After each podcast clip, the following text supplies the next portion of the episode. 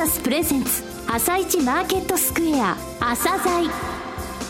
この番組は企業と投資家をつなぐお手伝いプロネクサスの提供でお送りします。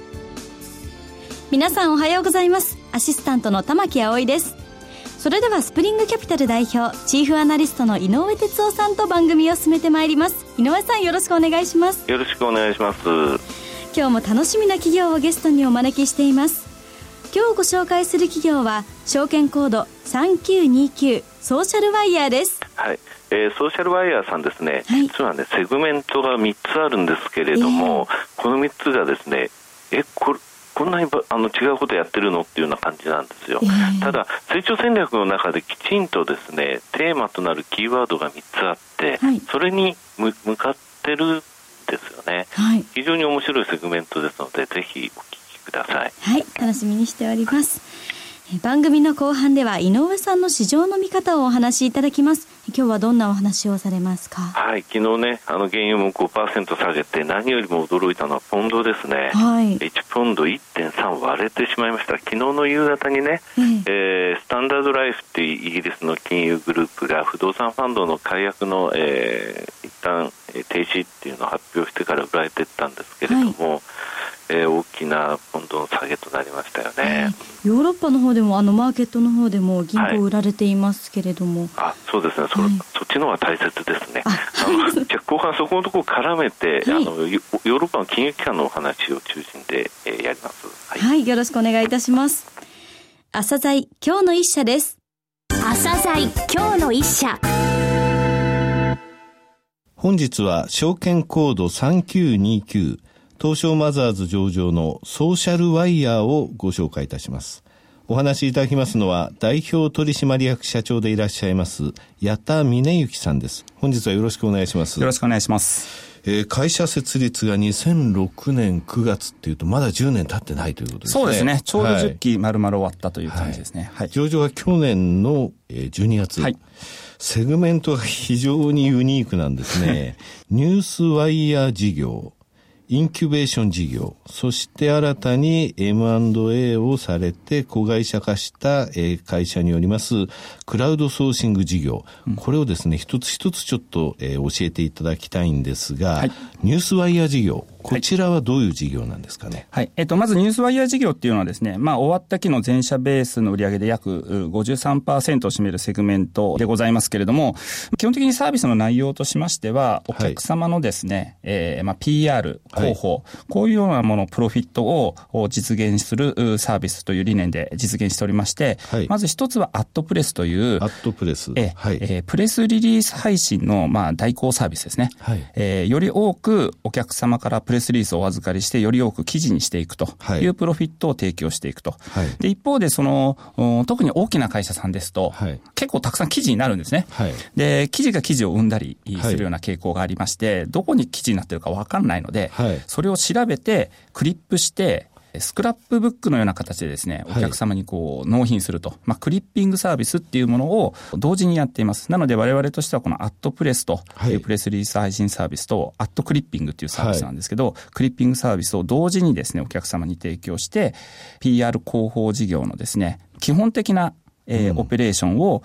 運営代行しているというサービスでございます。なるほど。ちょっとまとめますね。アットプレスの部分っていうのは、メディアに配信する側なわけですね。そうですね。はい、これ大体いくつぐらいのメディアを抱えてるって言いますか、その広報先としては出すのが。えっと、現状ですね、まあ、リストとしては7500ほどあるんですけれども、はい、そのプレスリリースの内容にマッチしたメディアを選定するという業務を我々のオペレーターが、はいうん、あ実施しておりますので、はい、えー、マッチングしたえー、記者もしくは報道関係者だけに送信するので、うん、まあ、記事になりやすいとなるほど。形で実現してます、はい、もう一つは逆に今度はどこに出てるかっていうのを調べる調べると。はい。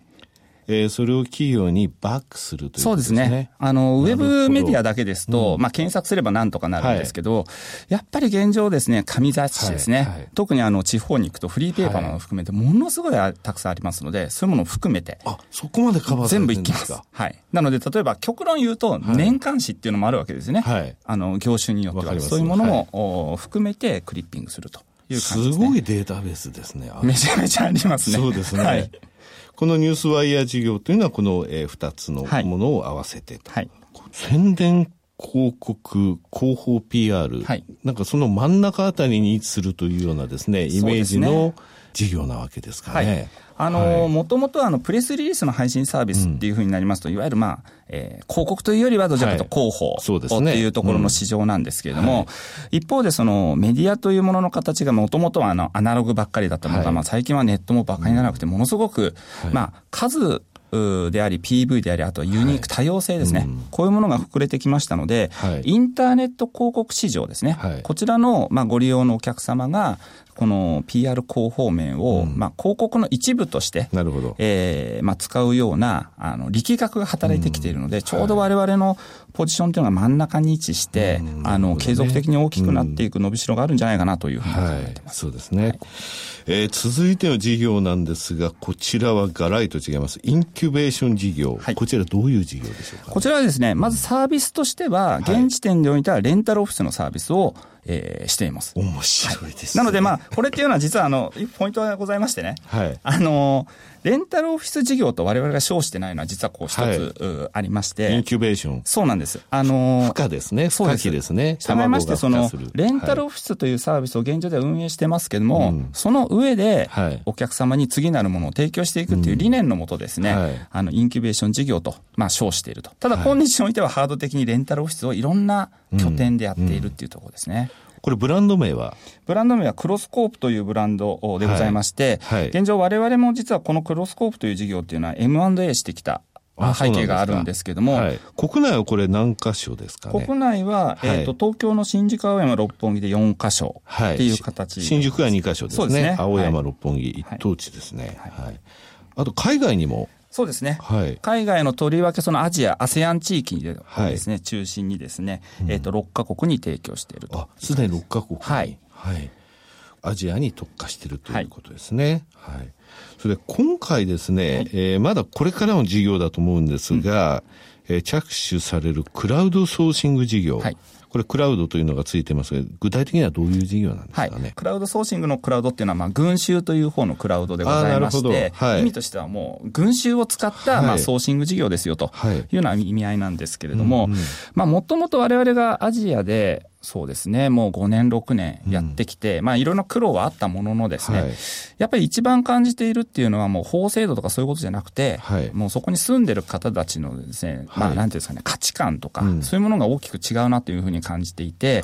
それの一番大きなものっていうのは、副業文化といいますか、そういうものがもう日本よりもはるかに高いと。副業文化。はい。例えば日本っていうのはあくまで、うん、まあ、あくまで一般論ですけども、サラリー、まあ、会社勤めをして、サラリーで、まあ、自分の家族や、はい、え子供や、まあ、貯蓄や老後やっていうものを作っていくっていうような、まあ、文化が、あくまで一般論だとするとですね、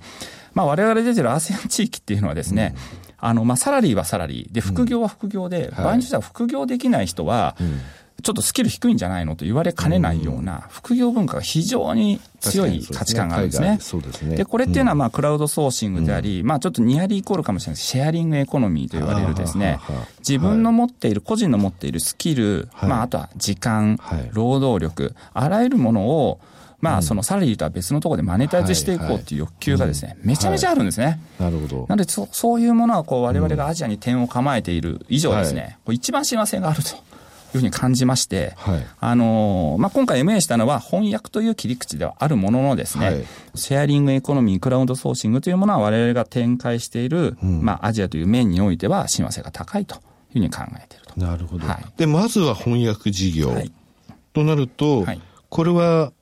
在宅って言いますか別にその、えー、御社に来てもらうって何かをするということではないではないですね。はい。なので、日本人だとすると、なんか、在宅ってイメージなんですけど、まあ、アジア全体で考えると、これ副業なんですね。はい。はい、今現在、この、えー、会社、トランスマートさんですね。はい、こちらに、えー、日本人の翻訳者っていうのは、じゃあ登録されてる方っていうのはいらっしゃるわけですよね。登録は大体2000人ぐらいは、はい、あはい、いるかなという感じですね。これあのなんか資料の中で合格率が非常に。そう、難しいんですよ。なので2000人って言っても2000人がこう、普通に、えー、会員登録しましたっていうことではなくて、登録してテストを受けて、はい、かなり難しいテストを合格した人が2000人という感じですね。挑戦者が、えー、前回1万4614名、合格者312名。そう、なかなか難しいですね。私は間違いなく落ちそうですね。僕もやってみたんですけど、これ全然受かんないですよ、全然。じゃあもうそれぐらいのスキルのある人が、それを生かして、そうですね。まあ、副業といいますか、その、そそれを使って、えー、お金にしましょうそうです。だからあくまで翻訳ですので、うん、あの、学術的な中高の英語ではなくてですね、はい、完全にその専門用語とか、うん、そういうものに対しての、まあ、訳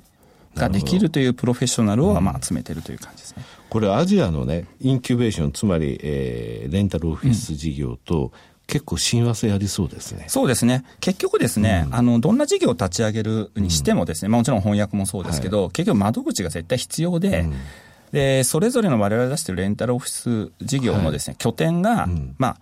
新たにビジネスをふる作る窓口になると、はい、まあ、こういうようなイメージですね。すね。はい。えー、決算ですけれども、前期も好調でしたけれども、お話しいただけますかね、はい、前期、今期見込みのところですが。そうですね、うん、前期については、まあ、上場した期ではございますけれども、はい、その前に比べて約20%ぐらいのですね、はい、えっと、増収、あと利益については約2倍ぐらいには、はい、あまあ、なってきてるんですけれども、はい、まあ、今年度に関しては、はい。えー、大体23%増の増収、はい。で、利益につきましても、約2割ですね、はい、18.6%の経常で、えー、増収を見込んでおりまして、はい、去年ちょうどあの、初めて、えー、上場したことを契機にですね、初めてその、配当を出すとい。うことになりましたけれども、その配当15円も、えー、今年度におきましては、一応、えー、まだまだ、あの、第一クォーターの段階ですけれども、ね、18円と増配を、20%増配。を計画しています。はい、はい今後の成長戦略について教えていただけますでしょうかね。はい、えっと、我々の成長戦略は、あの、まあ、上場景気にということでもなくてですね、はい、今までもずっとそうだったという意味合いで、うん、えー、3つのキーワード、はい、えー、ストック、はい、うん、あとアジア、あと M&A と、はい、この3つのキーワードがございます。うん、でまずはストックというのは、はい。まあ、我々の先ほどのニュースワイヤー事業、はい、えー、並びにレンタルオフィスですね、はい、インキュベーション事業、まあ、翻訳も含めて、比較的ですね、お客様がストックしていくという形になりますので、うん、まあ、どんどん積み上がっていくっていう、まあ、あサービスといいますか。ストックビジネス、そうですね。そういうものが、まあ、うん、好みといいますかですね、昔から。で今後もこれは、まあ、追求していきたいと。これによる追求っていうのは、まあ、将来の見通しがまあ立てやすいっていうところがまず一つあります。で、ねうん、次はやはりそのアジアと、うん、で、なぜアジアなのかっていうと、まあこれはあの、伸びるからという話なんですね。はい、まあ人知を超えた伸びをする場所なので、うんまあ、極論言うとですね、どっかの国がひょっとしたら下がる時が外部環境によってあるかもしれないと。はい、でもその下がった分はきっとどっかのアジアがもっと大きくなってるんですね。はいなうん、なのでまあ、あの、アジアという面でまあ商売をしていけばですね、長期的には伸びるに決まっとると。まあ、この2つのキーワーで、3つ目が MA です。うん、で、この M&A っていうのは我々創業以来ですね、す、で、に、あの、5社ですね。はい、まあ、ちっちゃな規模でございますけれども、事業をその、ちっちゃく買ってきて、それを大きく育てるっていう実績があるので、はいうん、まあ、これは今後も、まあ、継続して、はい、まあ、提携というもの、M&A というものをつく、うん、過去にですね、はい、まあ、会社、事業をどんどん大きくしていきたいと。うん、はい、まあ、この3つのキーワードで考えています。非常に面白いと思います。えー、最後になりましたが、リスナーに向けて一言お願いします。はい。あの、ソーシャルワイヤーと申し上げますけれども、まあ、ちょうど上場して半年程度経ちました。はい、あまだまだあの会社としては、まだまだひよっこの部類に入るとは思うんですけども、まあ我々の見据えてるところっていうのはまあ5年、10年先々まで、えー、持続的に成長していくという事業を作っていきたいと思ってます。まあもちろん株主、投資家の皆様には持続的な配当を実現できるように舵を取ってまいりたいと思いますので、まあこれを機会にぜひあの応援していただきたいなと思っております。はい、えー、矢田さん本日はどうもありがとうございました。はい、ありがとうございました。今日の一社、ソーシャルワイヤーでした。さらに井上さんにソーシャルワイヤーについてお話しいただきます。はい、えー、セグメントが3つありましたね。はい、ただそのセグメントが、えー、全然違ったっていうのが分かっていただけたと思います。えー、ニュースワイヤー事業、PR、えー、広告のところで、打診も入れもっていう部分ですよね。はい、それからインキュベーションってこれは貸しオフィスですよね。そしてクラウドソーシング。これはクラウドって群衆、雲ではなくですね、はい、えー、こちらを使って、えー、マネタイズしましょう。あなたの能力をということですよね、えー、この3つのところを、えー、やっていくわけなんですがやっぱりキーワード、はい、ストックアジア M&A、えー、この会社これからもこれに沿ってですね、はい、えー、その親和性のあるものを M&A で拡大していくというふうな方向性が感じられましたね。うん、はい、はいいやもうさまざまな事業を、ね、展開されていらっしゃいますから、ね、今後も、ね、どういった会社になっていくのかうのが、ね、日本を含めてもうアジアで 7, 7つの国で貸しオフィスやってます、ね、いやすごいはい、いや本当にお話しくださった矢田さんとてもお話上手でねはい、あのラジオ楽しいとおっしゃっていましたので、はい、またぜひお話聞きたいですよね、またお越しいただきたいですね。はい、それでは一旦お知らせです企業ディスクロージャー IR 実務支援の専門会社プロネクサス。上場企業のおよそ6割2200社をクライアントに持つ。これはアジア証券印刷の時代から信頼と実績を積み重ねてきたからこそ。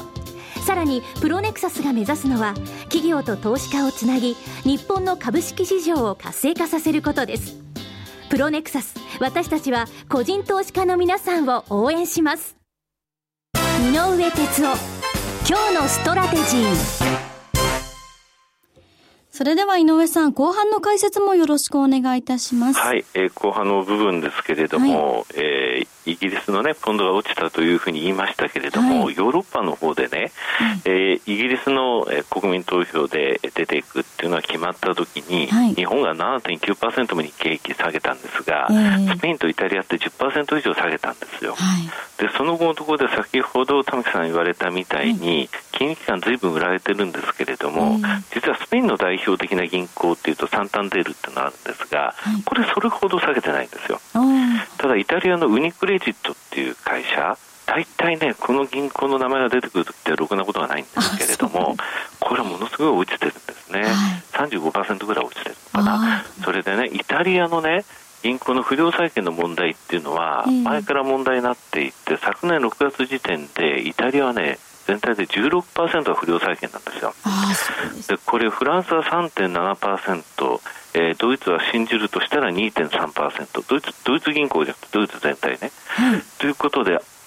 イタリアすごい大きいんですね、はい、でここに来てのストレステストで不良債権減らしなさいっていう命令が出た銀行がいくつかあるんですよ、シエナの銀行とかシエナっていい場所なんですけどもね、はい、出てるんですね。だからイタリアとしては政府主導でお金を入れたいっていう気持ちがあるんですけれども、これ EU の規則変わっちゃってですね、はい、その際には債券を保有してたり株式を保有している人にも、えー、責任を負わせなきゃいけないってことになっちゃったんですよ。